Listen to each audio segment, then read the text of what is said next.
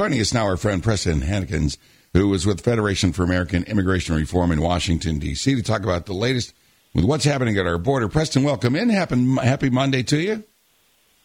Yeah, thank you for having me on.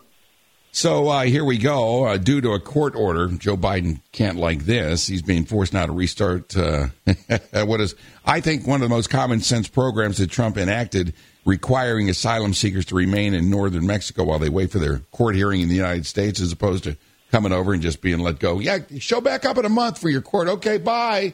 Um, so yeah, it's called uh, Remain in Mexico program.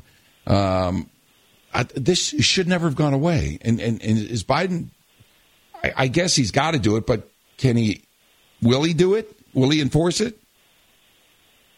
You know, we are are not very confident that he will at all. And in fact, um, Secretary of Homeland Security Alejandro Mayorkas, um, who's tasked with with um, reinstalling the program, has made it clear at every step of this process that as soon as they are able to, they will overturn this again.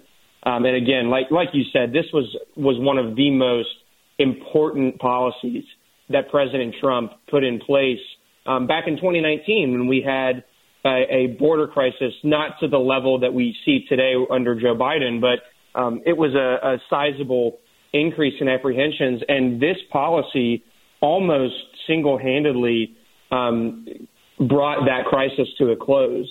And so, for for the Biden administration to to have cl- to have ended this program when they did during the highest number of border apprehensions we've had in 30 years. It, it's really astounding, and, and and the fact that they're still complaining that they have that the courts are making them um, continue enforcing this. It just shows you where their priorities lie, and it's not with the American people.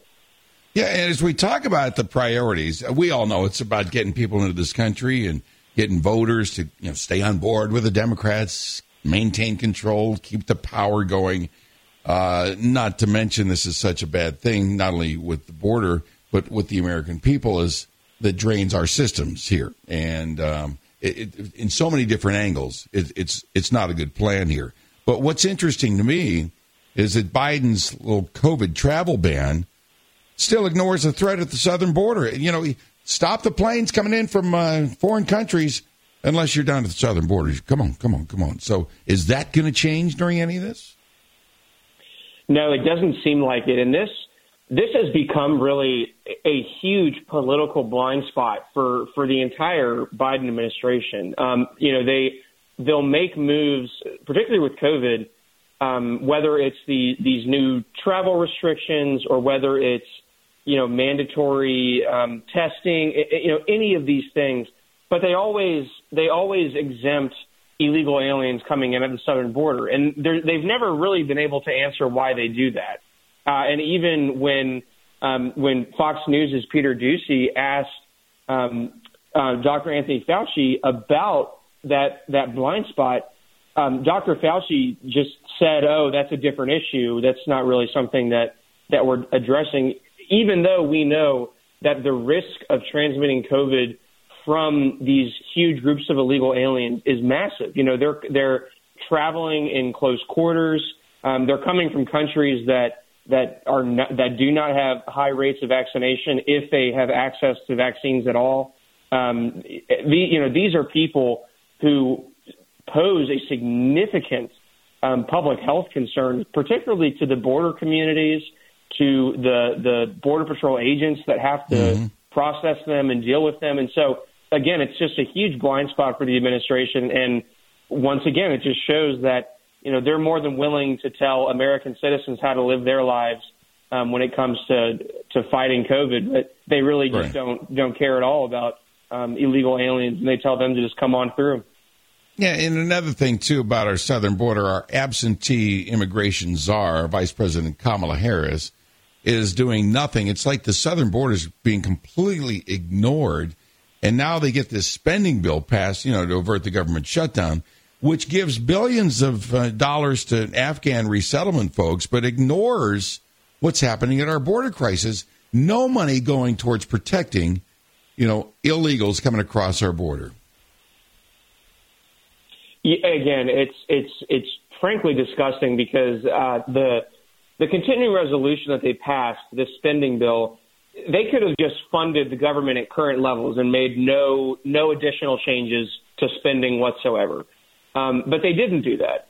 The the one area that they thought needed to be addressed was was not the southern border, which is a abject disaster.